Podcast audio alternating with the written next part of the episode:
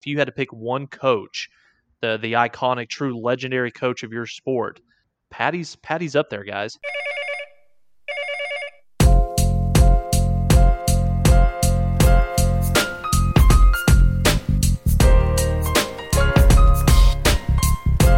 Welcome to the Main Line Podcast. The whole crew is back. I'm Adam Jacquez, Tyler and Corbin. Guys, how are we doing this evening? Doing good. That was uh, not as good as Kerry Murdoch's intro from earlier this week. Uh, so we uh, up Adam's drink a little bit, but besides that, yeah, all is well. Yeah, uh, it's good. Good to be back. Sad that I missed last week's episode with you, but it was good to get away for a little bit. Uh, spent the week in Florida, um, down in Seaside. Probably would not go back uh, to that part of Florida until I've got a family. Uh, very kid friendly, very kid oriented, but no, had a lot of good time. Played some golf, hung out on the beach for a few days, ate some really good food. Um, but no, um, glad to be back. Life's good right now. Starting a uh, three day golf tournament beginning tomorrow, and got Vegas here in a couple weeks, so no complaints. Wow, that's awesome. Were, were you able to catch up and I guess keep up with what Trae Young has been doing on the, uh, the NBA now in the conference finals? Dude, we've talked. It seems like we've talked so much about the star power in this league and how the playoffs right now is kind of lacking the star power. Obviously, you don't have LeBron, KD's out, Kawhi's gone right now with his injury, Russ is out, and various players throughout the league. But I mean, guys, this has been one of the most entertaining NBA playoffs that I can remember in quite some time, even without those guys. I mean, focusing specifically on Trae Young. I mean, being an Oklahoma kid here locally, we grew up, you know, watching him in high school, watching him in his time at the Lloyd Noble Center. But no, he's been absolutely fantastic. 48 points, 11 assists last night. I didn't give him, I didn't give the Hawks a chance whatsoever. I don't think to ultimately, you know, maybe even steal a game in Milwaukee. But that performance last night, I think that we're seeing this kid you know, we, we knew he was talented coming out of college. You know, is he essentially, can he measure up to Steph 2.0? But what he's done over the course of the last three years, specifically in this postseason play, he's making a name for his own. I mean, he's no longer in anybody's shadows. I mean, it's uh, he he's gone from star to superstar. I think over the last couple weeks, and really excited to uh, watch him. You know, not just the rest of his career, but guys, the Hawks three wins away from the NBA Finals. I can't believe the, those words are coming out of my mouth, but uh, really fun seeing what he's doing. And uh, like I said, I've got one question for you guys on on Trae Young, unless you guys have any other thoughts on what he's done so far this postseason. I mean, he's the number one topic in the news right now, right? Uh, which is great for you know anybody and everybody that's related to, to OU basketball or a fan of any way. Um, I agree with you, Tyler. The, the comparisons to Steph are always going to be there between Steph and the comparisons to Luka. Those are always going to be the two things that just hold on to Trae for the rest of his career. Obviously, because you know the trade with the Hawks and the Mavs, you know one of them got Luka, one of them got Trae. At this point, guys, the Hawks won the trade, right? I mean, like what Trae's doing is good, and that's no knock on Luka at all. But what Trae's doing is on a different level right now. But let's pump the brakes just a tad on like he's better than Steph. Like let's just chill just a little. It's he's had one game in the Eastern Conference Finals. Now, granted, oh. it was great. Steph never did that, but like let's pump the brakes just a tad on like Trae's ceiling is higher than Steph Curry. I'm not sure I'm quite there yet. Okay, I was just about to say, so we're not going to go first take and answer the question: Is uh, Trae's ceiling higher than Steph is at this point? I mean, it's a um, great clickbait article title, no doubt about that whatsoever. But like, Steph's well, been doing this for years. Like, let's chill just a tad. Well, Adam, I'll start with you on this, and this isn't a click uh, clickbait type question whatsoever, but you know, just being, uh, and again, I don't know if it's being caught up in the moment, looking at what Trae's done over the last couple weeks, but do you guys think? Obviously, we've had some really good basketball players, some individual guys come through Norman over the course of basketball here in Norman, but is Trae headed towards being the best basketball player to ever come out of Oklahoma. That includes not just being an Oklahoma native, but is he the best player to essentially suit up in the crimson and cream, wear that OU uniform? Obviously, we've got Buddy, we've got Blake. You know, you can go all the way back to the Wayman Tisdale era, but um, is the trajectory that Trae is on right now, three years into the NBA, is he heading towards the the title of being the best basketball player to ever come out of Oklahoma? I mean, I kind of depends on how you how you look at that question because he was definitely not the best to put on the Crimson and Cream. I think you got, got to go Wayman Tisdale there. Um, maybe even Buddy Hield would be ahead of Trae Young. Blake Griffin would be ahead of Trae Young. Um, is Trae Young poised to have possibly the most successful NBA career of any Sooner? Yeah, I think so. And we knew this from even before he picked OU out of high school was that he has a game that translates super well to the NBA. And he's you know, achieving some great things right now. I certainly hope that this is not the high water mark of his career. Um, a lot of things, you know, went the Hawks' way and allowed them to get to the Eastern Conference Finals to this point. It's a ton of publicity. It's great for OU basketball.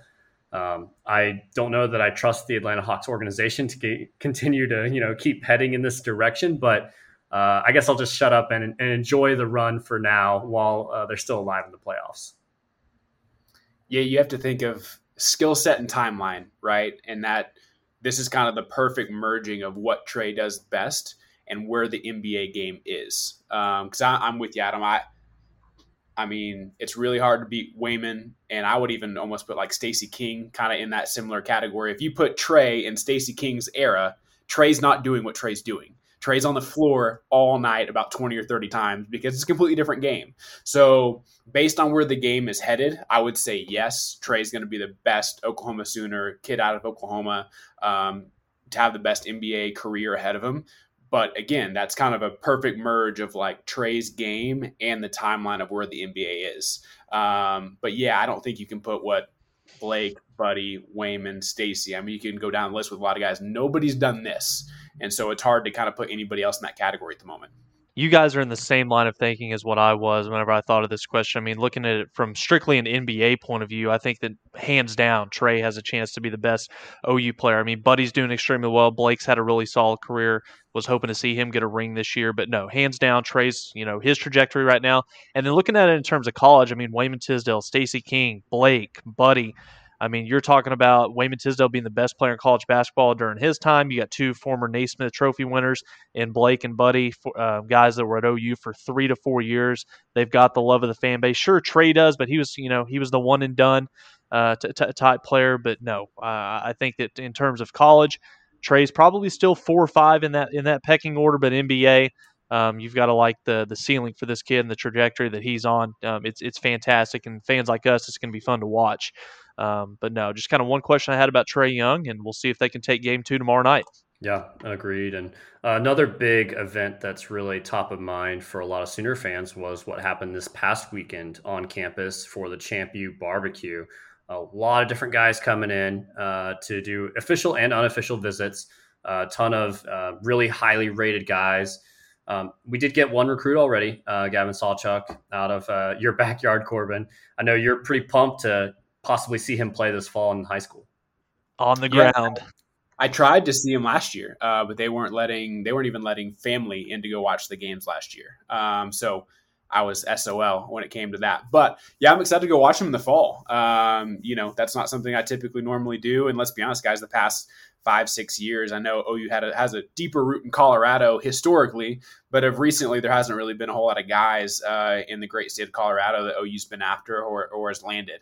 Uh, so I'm excited to see him. I know there's a couple, I think, offensive linemen in, in the state as well that OU's in on that were also at the barbecue. But I mean, guys, barbecue as a whole, it sounds like it couldn't have gone any better, and that's you could make an argument. I'm not even sure it's an argument at this point that of, of a single recruiting event there probably hasn't been a bigger one in college football history. Um, just when you look at the talent and the stars and the ranking, besides all the guys, beside all the guys that were in Norman, man, I mean, it was as loaded as they could possibly be, not only for 2022, but it sounds like they've just hit it off with a ton of the 2023 kids. So, um, but you know, we're almost a, a, week off from that, and as, as time flies in the society we're in, this is kind of old news, which is crazy to think about. Uh, so, can they keep that momentum and uh, continue to build the groundwork with these recruits? We'll see.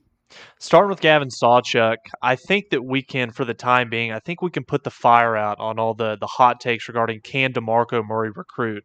I mean, with Gavin Sawchuk, the number two running back in the country, uh, again, depending on what website that you're looking at, Rivals 247, but OU's got the number two and the number four running back recruits from the 2022 class committed. So, uh, can we get to the finish line? Can we get them signed into this class? I don't know. I feel pretty good about it considering uh, I think Alabama's already got three running back commits. So, who's to say that they they won't uh, be Alabama and take a fourth just to, to, piss OU off, OU fans off? Uh, but but no, it, it was a highly successful week and again, there's been so much coverage on this over the last week. Um, all the various podcasts, all the other sites are, are talking about it. So really, don't want to dive too much into it, other than the fact that I think that this weekend, like you said, Corbin, it's probably the biggest weekend in college football recruiting that has ever taken place. I mean, you look at what Steve Wiltfong, the the director of recruiting for two four seven, he said that in all his time recruiting, eh, covering recruiting, he's never seen the amount of talent be on campus in one weekend for one school. So shout out to, to Lincoln Riley and Annie Hansen for obviously had a year to put this thing together with COVID going on last season, weren't able to do it. So um, they truly maxed out their efforts. And the biggest takeaway that I had from it was we always talk about with OU, like there's that brotherhood, there's that culture that Lincoln and them have kind of established. And honestly, um, a, a, quote that I took away from it that just kind of, you know, in summation, the, the entire weekend, it came from Jace Llewellyn, the four star tight end, uh, OU commit, class of 2022. I thought he summed it up best, saying it was even greater than I expected. And it's crazy how they can take all these different recruits, all their families from all different places, all different walks of life, and bring everyone in and make it feel like home. And uh, essentially, we heard it from so many guys talking about how it felt like it was just a huge family reunion the entire weekend long. And um, just hearing some of the guys having everybody back, you know, Kyler, Jalen, you know, you've got the two highest paid uh, offensive linemen in the in in the NFL right now, both OU DNA, Lane Johnson and Trent Williams. So seeing all those guys come back, and then kind of a uh, one of the you know one of my favorite parts from it, listening to Teddy and Gabe's podcast from earlier this week. You know, Teddy had a chance to speak on the panel to all those recruits, friends, and families, basically summing it up, saying, you know, if, if you want to win, if you want to have a chance to compete for a championship, you can ignore all the hype, all the sideshow stuff that you might get from a Texas or a Texas A&M, all the fluff, you know, all you know the you know hype not facts that Lincoln talks about. You come to a place like Oklahoma to win, and in terms of the 2022 and even looking ahead to 2023, oh, you knocked it out of the park, and um, it's it's nice to see uh, the the changes in terms of the perception of these you know national four and five star guys, what they're looking at in a place like Oklahoma, and it's going to be fun to watch moving forward. Before we shift off topic too much, uh, trivia question regarding running backs, recruiting, and OU history here. So we're going by the rivals rankings um, since 2010. So give us about 10, 12 years working with here. Um, rivals top 100, not only running backs, but all purpose backs. OU assigned six. Can you name those six? A few of them are very obvious, and there's some I think you know may stump you guys. Definitely stump me. Brandon since Williams. 2010. That was the one that stumped me. Brandon Williams is one. Joe yep. Mixon. Keith Ford. Joe Mixon one. Uh, Keith Ford is one. I don't think T.J. Pledger got that high. I think he was a 150 guy. What was he? A top 100? I had him in the top 100. Okay, so that's right. four. So we're yep. Brandon Williams, Keith Ford, Joe Mixon, is uh, T.J. Pledger, Rodney Anderson in there, or nope, P Ryan? like 170 ish. Nope, both That's of them not are in there. 170s. Um, Brennan Clay wasn't. Yeah, I think Ro- he was. Oh, he was. He was. Wasn't he? the Cali trio. Yeah. Oh wow. Okay. Okay. So, so that's so that's one. five. Um, is is Roy Finch? Roy Okay. Finch is the. Okay, I couldn't remember if he was like oh. I would have never guessed Oh, that. Okay. I would Well have never got that. I thought Brandon Williams was going to be the one that maybe you guys forgot about, and Roy Finch. I didn't think he was a top 100 guy. So well done. Cheers. There we go. Just to show stars don't matter. yeah. Well, No doubt. Uh, yeah, like like you mentioned, Tyler, um, Lincoln just you know kicking it out of the park there um, with uh, with what he's doing with recruiting Demarco Murray as well. So we have some really excellent uh, coaching and recruiting going on uh, in the uh, in the Barry Switzer Center, which is incredible. So looking forward to seeing what we're going to get out of um, you know this this weekend where we had all those guys and.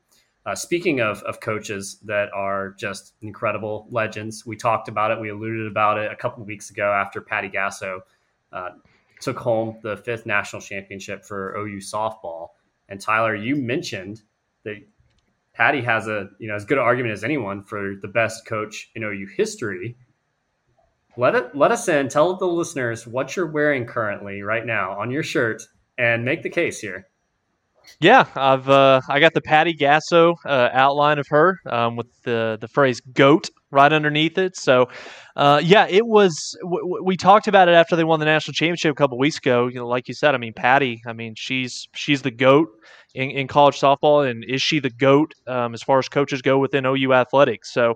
Um, having a chance to kind of dive dive into some of the different coaches. I mean, we've been so blessed as OU fans looking at some of the head coaches that we've had across all sports, not just football, which is you know bread bread and butter uh, here in Norman, Oklahoma, but just kind of going back and looking at it. Um, guys, how, how, do you want to do this? I mean, do do we want to make our case? Do we want to talk about some of the candidates, or um, well, let's start with Patty. Um, go ahead and make your case for Patty. Well, I mean the the, the results kind of speak for themselves. I mean she's she's been at OU. She got here in 1995. Just finished her 26th season at OU. Um, five national championships. I mean she she's been in the Women's College World Series more times in her career than she hasn't in 14 appearances. So you pair that up with 13 13 Big 12 Coach of the Year awards. She's coached arguably the best two way player in softball and Keilani Ricketts. OU's probably their best pitcher of all time, and uh, in, in, her role as a lefty behind the plate hitting bombs. She's also coached two of the the two greatest home run hitters in college softball, Lauren Chamberlain and what's soon to be Jocelyn Alo. Um, and then you also look at legendary pitchers, like we said, Keilani Ricketts, Paige Parker, Paige Lowry. I think you could put G. Juarez maybe into that category as far as some of the greats that she's had in her time at OU. And guys, she's – She's number seven in all time wins in softball, 1,348. Now, Mike Candrea, I think that's how you say it, Candrea, who just retired from from from Arizona earlier this year. Um, he's number one at all time. So I think that Patty can get to his mark over the course of the next five, six, seven years. So that's definitely doable. But I, I and again, we talk about culture. I mean, it's hard it's hard not to fall in love with, with Patty in this OU softball program. I mean, I've said it time and time again. OU softball is number one for, or OU football is number one for me.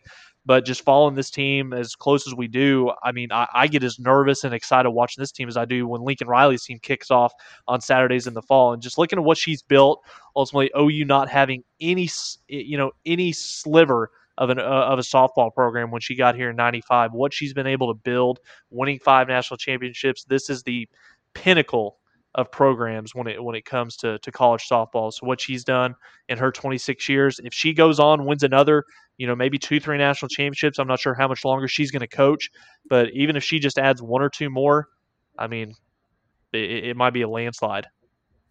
Tyler, walk me through who is the greatest coach in OU history, and maybe before that, what criteria are you putting in place to make that decision?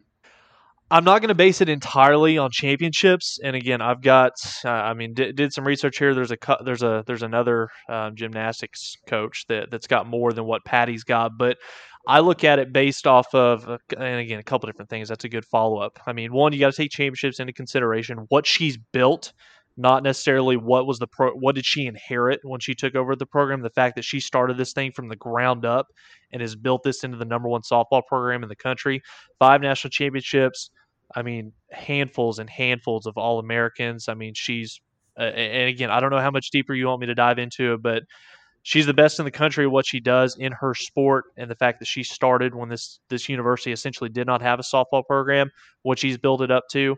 That's that, that that goes a long way. Her her journey getting the program to what it was. That's probably why I've got her number one right now. I think the only knock that you can make on Patty is just the sport of softball and the way that you know it is a little bit easier to get to the World Series. Um, not based on where it's located, just the fact of softball nature of it's just now getting to a point where there's a lot of different teams that are competing for that.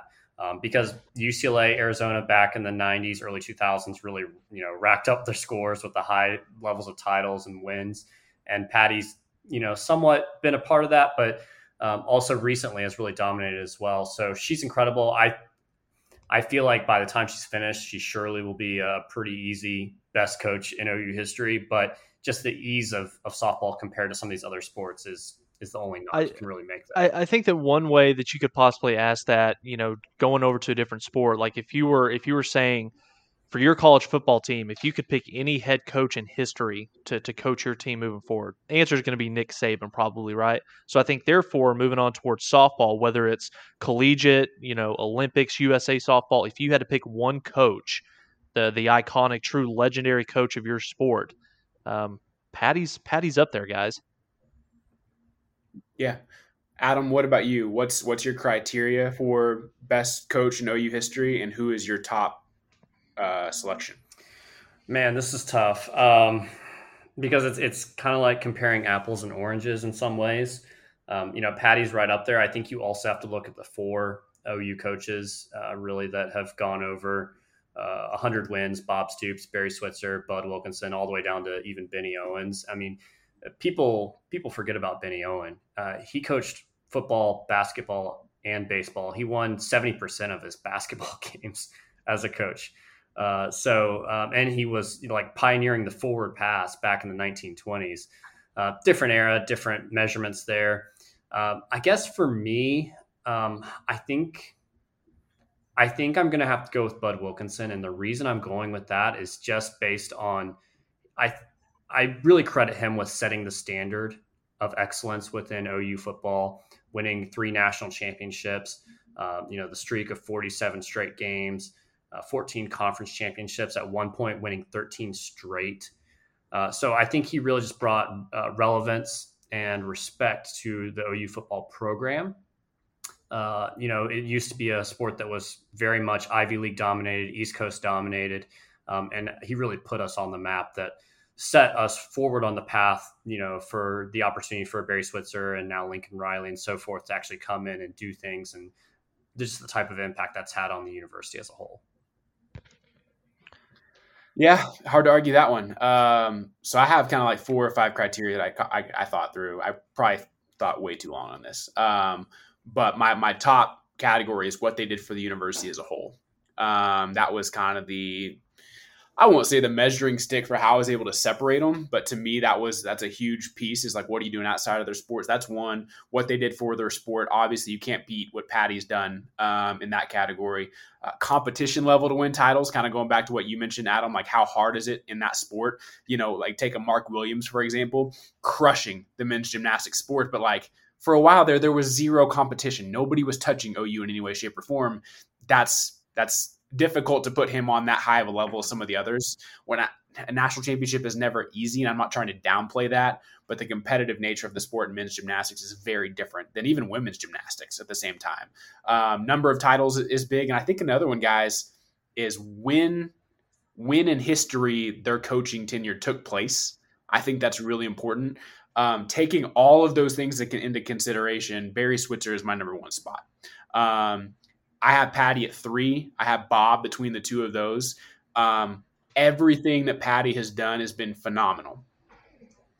If Bob isn't there to make the football program what it is and to bring in the revenue that he did, let's be honest, guys, the softball program's probably non existent. Um, even if it does exist, it's probably without Patty Gasso. Um, so, not downplaying Patty whatsoever, but what Bob did in that timeline, I think, opened the door for OU athletics as a whole to get better across the board, softball being one of those. I put Barry in that same category because, listen, college football has been around for ages now, but you start getting into that 70s and 80s and you think of modern college football, that's kind of when it all started. And if you take out Barry and you take out the national championships in the 70s and obviously two in the 80s, OU football is nothing compared to what they are current day. And so I put a huge emphasis on what Barry did, what he did for the university as a whole, what he did for the athletic department as a whole, to put OU back on the map as like a blue blood college football premier program. And we've seen that now for decades after decades. That's continued along the way. Now, you take Bob out of that equation, we're probably in a very different spot as an athletic department and an OU, you know, football department. But I think what Barry did in the 80s to set the path for where we are now to me, that puts him, even though it's very close, to me, that puts him kind of in that top spot, in my opinion. And Adam, I think that goes back to your point where you can make a really good case for Bud Wilkinson laying the foundation. That way, it allowed for coaches like Switzer and Stoops to come after him and kind of continue uh, the, the growth and the success that, that, that Oklahoma football has provided over the last you know century. Uh, as a matter of fact, Corbin, you brought up championships when you asked me about Patty. How much did did you factor in Bob's only winning one national championship compared to Patty's five or Mark Williams's nine or ten or what uh, essentially what was I think you could I mean take take revenue and dollars outside of it obviously you know softball and football are on two different wavelengths but when you talk about the the impact on the on the sport i mean patty's having a huge impact on the the growth of softball. We just you know we've seen the numbers. We've learned about that over the course of, the, of this college world series that's, that ended just a couple weeks ago. But how uh, how much did uh, championships go uh, play into your decision when putting bob at number two yeah, it definitely played a part. Obviously, conference championships, Bob had no issues with, right? Um, to me, why I put Bob in front of Patty, and that was probably the hardest one. I think there's a big gap between those top three for me and everybody else, and that's no shot to to anybody. Um, but the reason I put Bob above is no, Bob did not start the football program, but you could make a strong argument he re- he resurrected it twice. Great. We were on a terrible, terrible path mid and early 90s Bob Stoops comes around and completely changes the program, puts it back on the map. And then towards the end of Bob's career, we weren't looking too hot either, to be frank. We were still nationally relevant, um, but we were headed in a wrong direction. If he doesn't step out when he does and hire the right guy when he does in Lincoln Riley, those things matter, in my opinion. They're kind of outside the sport, outside the championships those are kind of the two things that I think I, I, I, lifted Bob just above to resurrect the program like he did in, let's be honest, this is no shock to anybody. Like college football runs college athletics. So at that level, to do the type of things he does, to me, outweighed the championships just a tad. And it, don't tell Nick Saban this, but it is a lot harder, in my opinion, to win a college football national championship than a softball national championship. But I think that's probably as close of a gap as ever now than it than it ever has been. College softball is getting very competitive. You bring up a really good point with Stoops there, and the fact that he brought on Lincoln Riley and then realized this guy has what it takes. Yep. This is an opportunity for me to step aside and do what's best for the program. Um, but even beyond that, you see Bob Stoops had so many opportunities to actually step away from the program. He's not from Oklahoma. He doesn't have connections here. He could have gone to Florida after Spurrier retired could have gone to Notre Dame, could have gone to the Dallas Cowboys or any other NFL team out there. And he chose to stay at OU. And this is actually a pretty common theme because uh, Bud Wilkinson and Barry Switzer both coached in the NFL, but it wasn't, you know, immediately after leaving OU. There was some time in between. So uh, pretty much once a coach comes to OU, and even across you know all these different sports, once they're successful, they really don't leave. Um, I think maybe the the best case you could make for a coach that left OU for a different job that would have been better would have been like Kelvin Sampson, uh, who went to Indiana, or um, I think it was Chuck Fairbanks went to the Patriots. So it's not very common for guys uh, and and girls to leave, I guess, after coaching us. So um, I think that's something that's that's really encouraging looking at this and knowing that Lincoln Riley is a hot commodity that's always thrown out there for jobs. What walk me through both of your top five, top six? Where do you have everybody ranked? My top five, I essentially had the same top three as you, Corbin, just in a different order. I had Patty number one. I had Bear. I had Switzer number two. Bob number three. Um, number four for me. I I hate to I hate to go football. Again, I mean, obviously you can make a, a really really good case for Bud. Adam, you just did that, but for me, I I went gymnastics on on both of mine for four and five. I went with Mark Williams number four.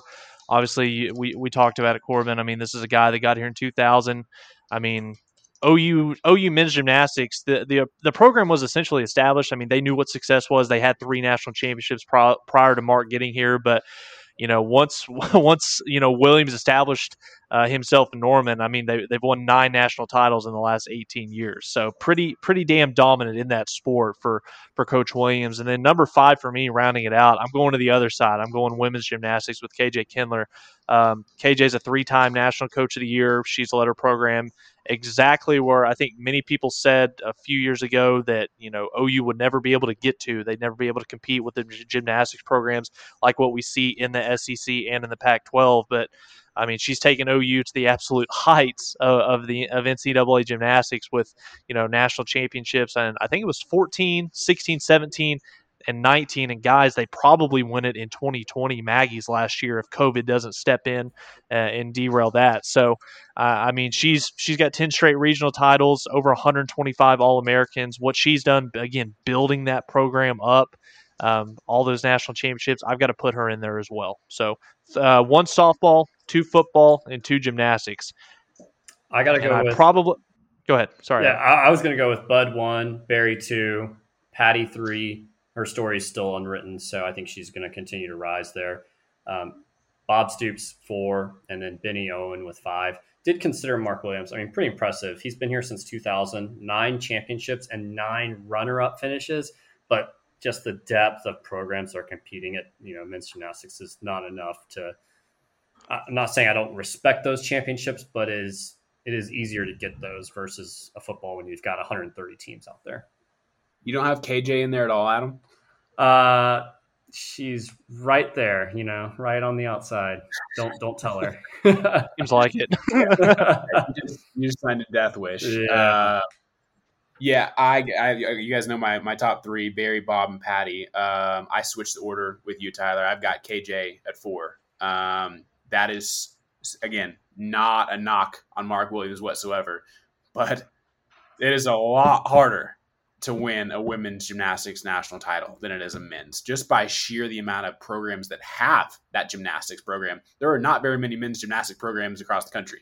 Women's gymnastics, not on the level of softball, but that is a massively growing sport as well. Um, and so I think uh, I got I got KJ at four. What she's done with the program is just absolutely incredible. I've got Mark Williams at five. At the end of the day, guys, I mean that many national championships, like you just kind of have to tip your hat and put them in there. One other thing I'll say about Mark Williams, you want to talk about success as a coach? I mean, tonight alone, Mark Williams has six current and former um, University of Oklahoma men's gymnasts competing for spots to be on the U.S. Olympic team in Tokyo later this summer. So, um, incredible.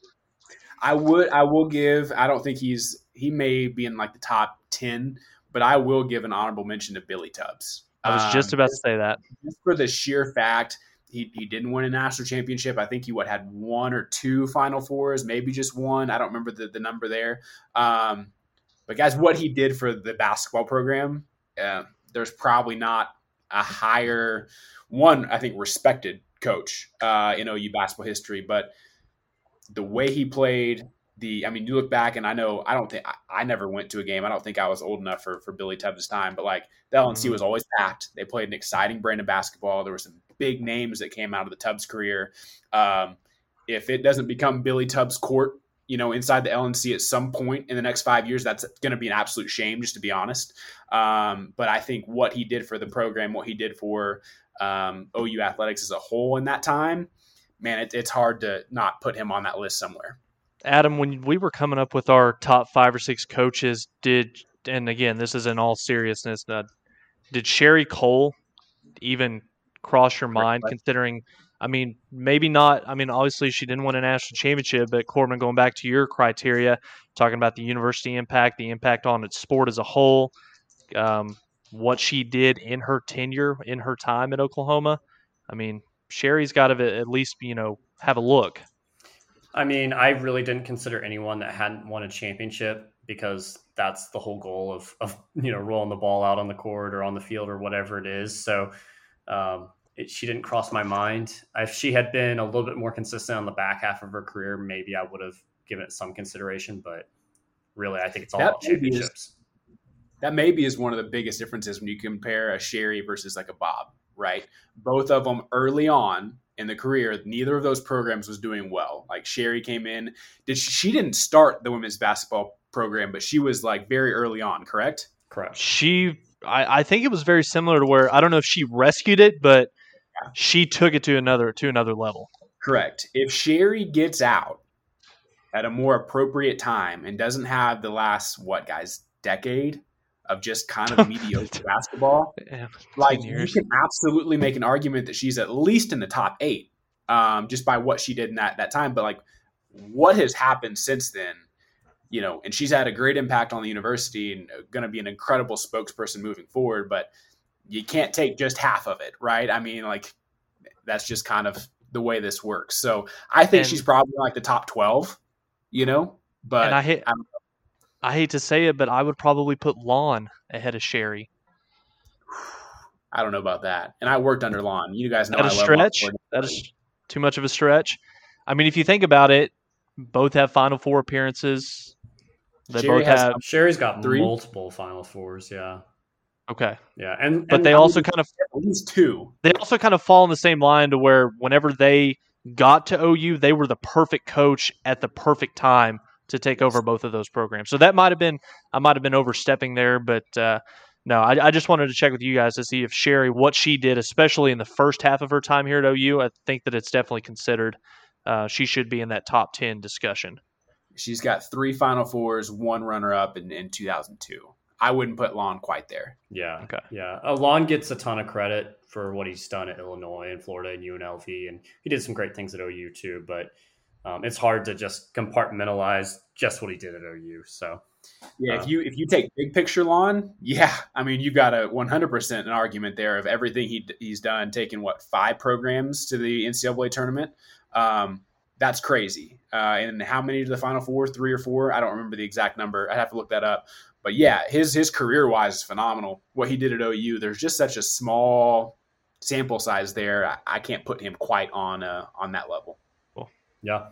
Uh, well, let's keep things moving here. Uh, before we jump into our final segment, I do want to remind everyone uh, to take some time, jump on Apple Podcast, give us a five star review if you've made it this far. Uh, surely you're enjoying the content, so uh, give us 30 seconds and give us a five star review. Uh, so we're going to wrap things up this evening with a little bit. Uh, I don't want to necessarily want to call it a trivia because we're not going to keep score. It's uh, it's not going to be anything as far as you know typical questions that anybody's going to know the answer to. Uh, if anyone's ever played the game Wits and Wagers out there, the basic concept is I'm going to throw out a question, and the answer is always going to be a number, whether that's like a percentage or a stat. It's always going to be a number. And the idea is that Corbin and Tyler, neither of you are going to know the answer to these questions at all. So it's just give your random wild guess, and then it's a conversation starter for us. So uh, I'm going to throw out one that's really topical, uh, just transitioning here from where we talked about best coaches. So uh, Barry Switzer won 84% of his games. Bud Wilkinson, 83%. Bob Stoops, 80% of his games. What percentage of games has Lincoln Riley won thus far in his tenure? I want to say it's like 73%. I think it's higher than that. Um, I'm going to go is this head coaching or head coaching and offensive coordinator? As a head coach. Okay. I'm going to go 84. 84. It is 85%. Wow. And I don't think any of us see him slowing down anytime soon.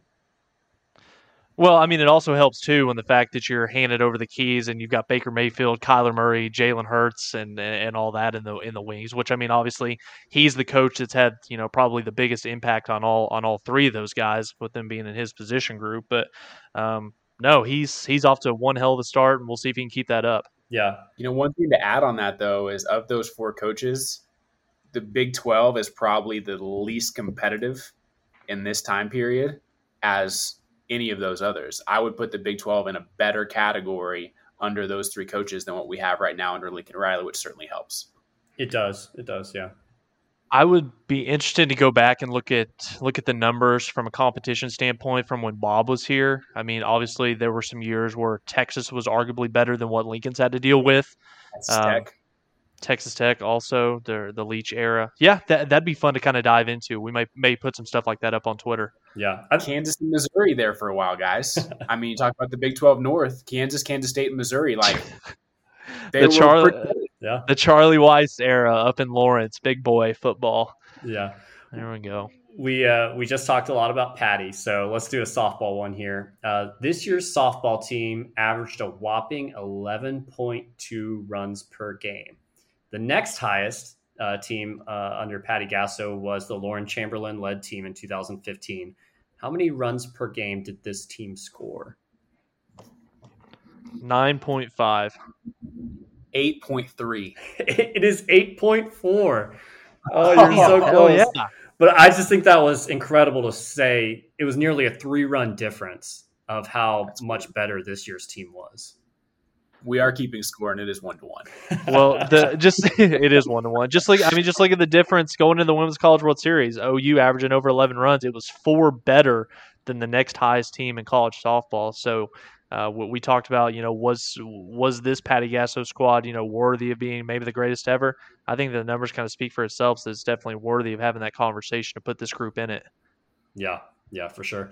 Uh, next, one to one, one to one. Next up, the uh, 2016 South End Zone renovation uh, of uh, Oklahoma Memorial Stadium came with a 160 million dollar price tag.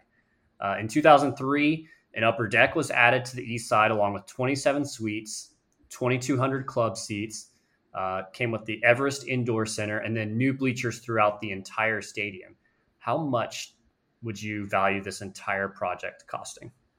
I feel like Corbin has an unfair advantage during his time in the Sooner Club, being around the fundraising people. So I don't know the answer, but I know it's a lot less. Uh, I'm gonna go. I'm gonna go 85 million. I think it was a lot less than that. I want to say it was like 43. Tyler two, Corbin one. It was a wow. hundred million dollars. Still, no way. Still a lot less, but you have to consider. I mean, it was a huge addition to the east side, plus the indoor center, plus bleachers.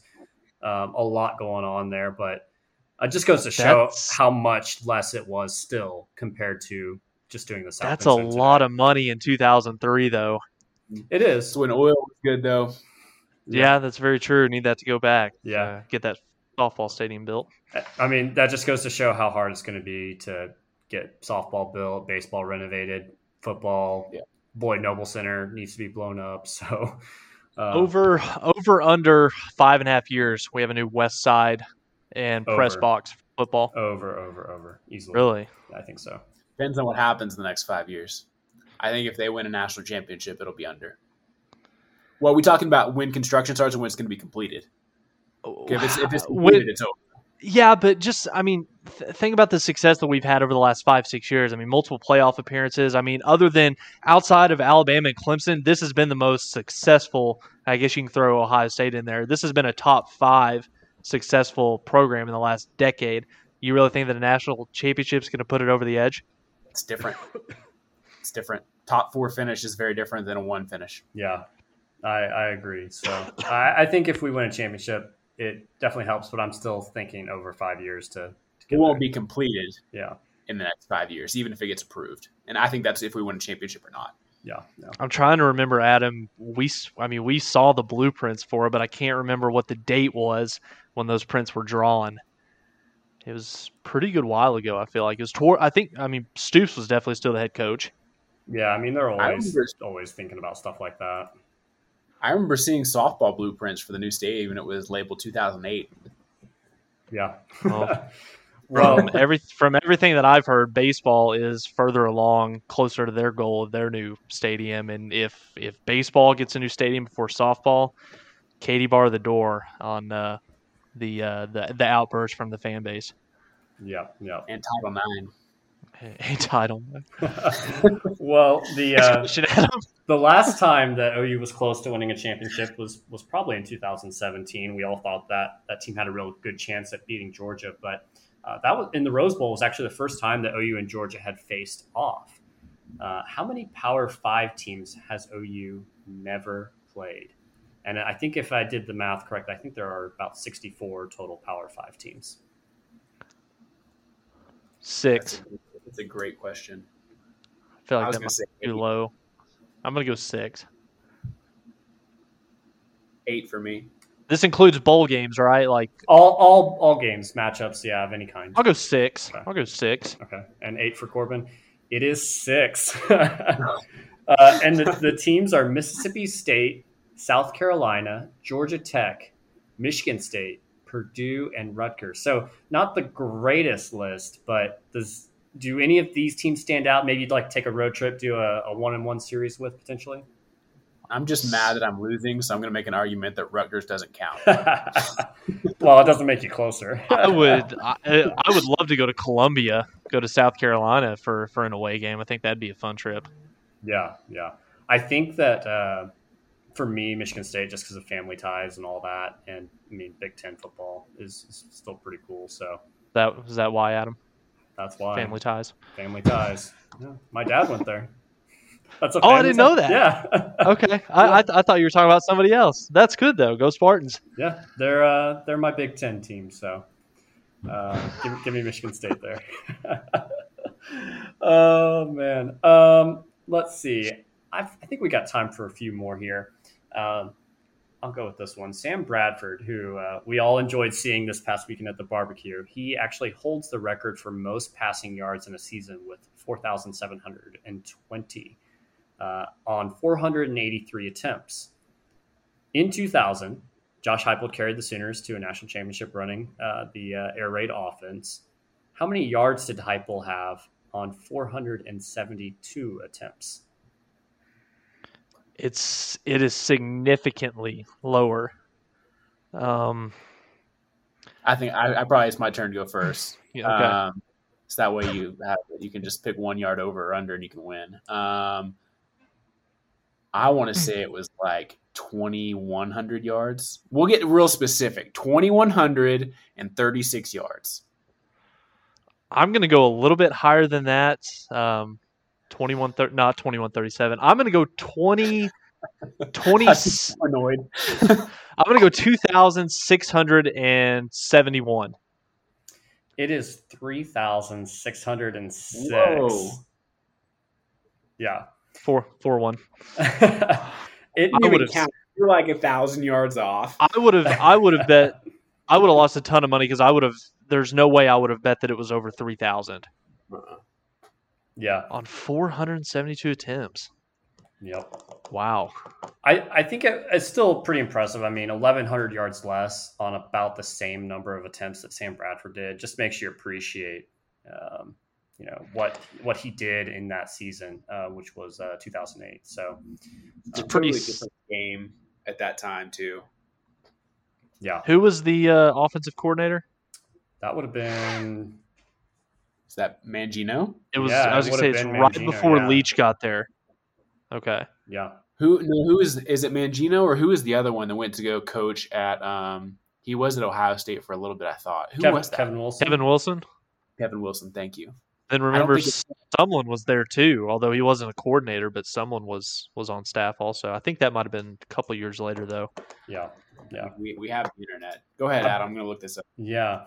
Um, got a little fun one here for you. The Sooners' largest average margin of victory comes not against Baylor, not against Iowa State or Kansas, uh, but uh, the Kansas State Wildcats. Uh, historically, how many points do the Sooners beat the Wildcats by? Wait, it was bigger than the seventy-seven to nothing win over A and M. Just just overtime, all matchups combined, average average margin of victory. Oh, okay, okay. Yeah. Uh, Mangino, offensive coordinator. Um, let's do like twelve point seven. Kansas State OU's margin of victory over the entirety of that series. There's been some ass whoopings against Kansas State. I'm gonna go eighteen point four. It is 19 points. Tyler, you're killing it. Um, you, if you ever bitch about trivia again, Well, I think Corbin just I think Corbin just logged we're off. kicking you out. Um. Let's yeah. get, let's keep going.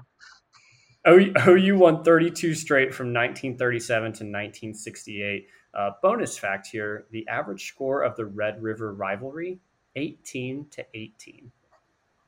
Who would have thought Ooh. that? The, Um, uh, that's a high that's a high scoring eleven A. Go ahead.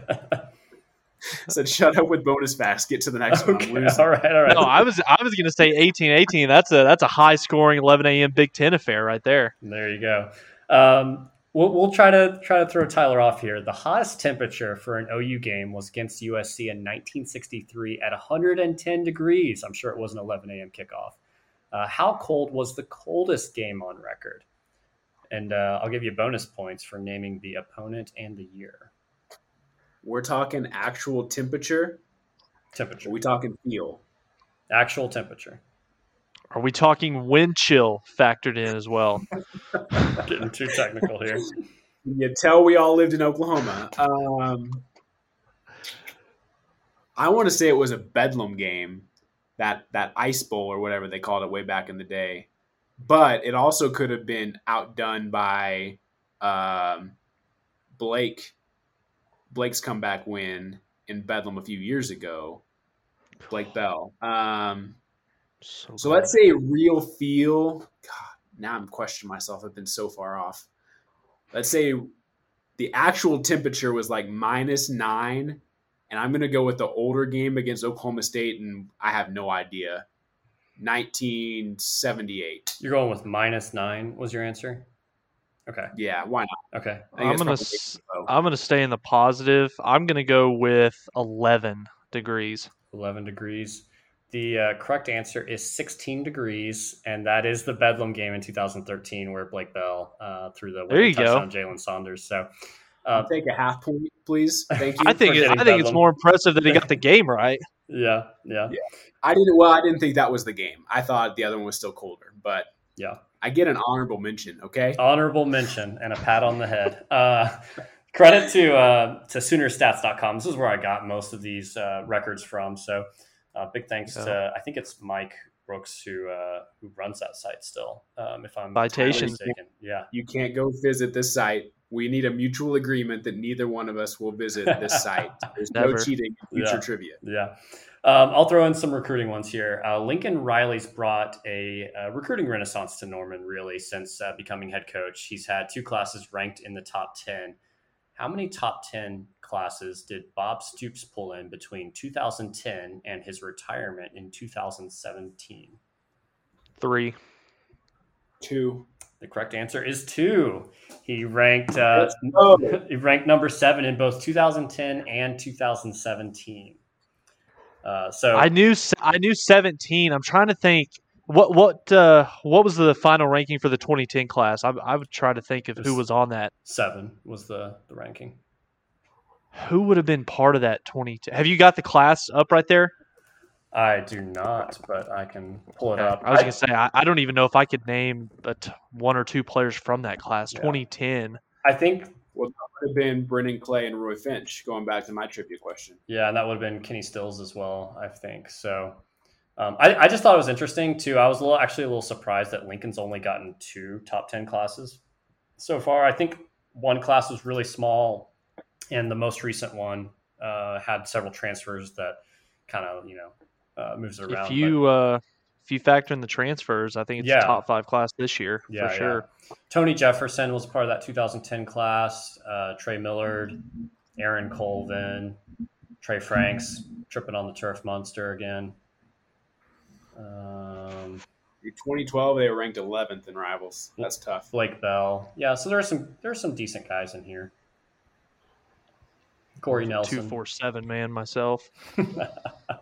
Yeah. All kidding. All Yeah, kidding. yeah. If, if you're Uh, a rivals guy and you're listening to this. Let's see. I'll do I'll do one more and we'll, we'll call it a call it a night. Uh, another recruiting one here. So uh, since 1950, the OU roster has seen 12.7 percent of its players coming from the Oklahoma City metro. What percentage of players come from the Dallas Fort Worth metro? Sixty six point nine. that is way too high. There's no way. Uh, it's got to be. This is where you go 66.8, Corbin. Yeah, there's no way it's that high. That means there's like 10% from the rest of the country. Um, I'm gonna say probably like 38.4. Hang on, let me write let me write this down. That way we can we can see who's closer in the middle. It is 8%. Uh, Oh, okay. I'm not by a landslide. it is not nearly as high as I, I thought it was going to be, uh, actually. And so I was right there with you guys. I would have guessed much higher uh, as well. So, um, extra bonus fact, I guess Tulsa is at 7.7%. So, um, they were also lower than I expected. Smaller, smaller metro, but definitely a big high school football area that produces a ton of talent. Next time we do this, we're making a drinking game off of bonus facts. I'm just saying. Every I would time uh, I hear bonus facts. We have to drink. I, that uh, I would love if we could get that amount of talent out of the uh, town of Tulsa, over the last couple years. Yeah. That'd be real nice. Yeah, I, I don't want to go down that road talking about guys we might miss out on, but um, I lost track of the score halfway through this. I think Tyler had a big enough lead, but Corbin Corbin made a nice little comeback at the end. What's uh, what's the fi- a final tally? It gets like I- five to three and a half. There you go. That's exact. That's exactly what it is. Too close to call. Four and a That's half. five to three and a half. There you go. Tie ball game. we'll, we'll do a recount and uh, we'll do a thorough investigation here just to make sure. But uh, uh, I think that's going to be a wrap for us this evening. So greatly appreciate everyone listening. We'll have some more fun stuff going on next week. Uh, we'll see what the week brings us in as far as Sooner news. But again, appreciate everyone listening. Follow us on Twitter at the Mainline Pod One, and we will see you again next week.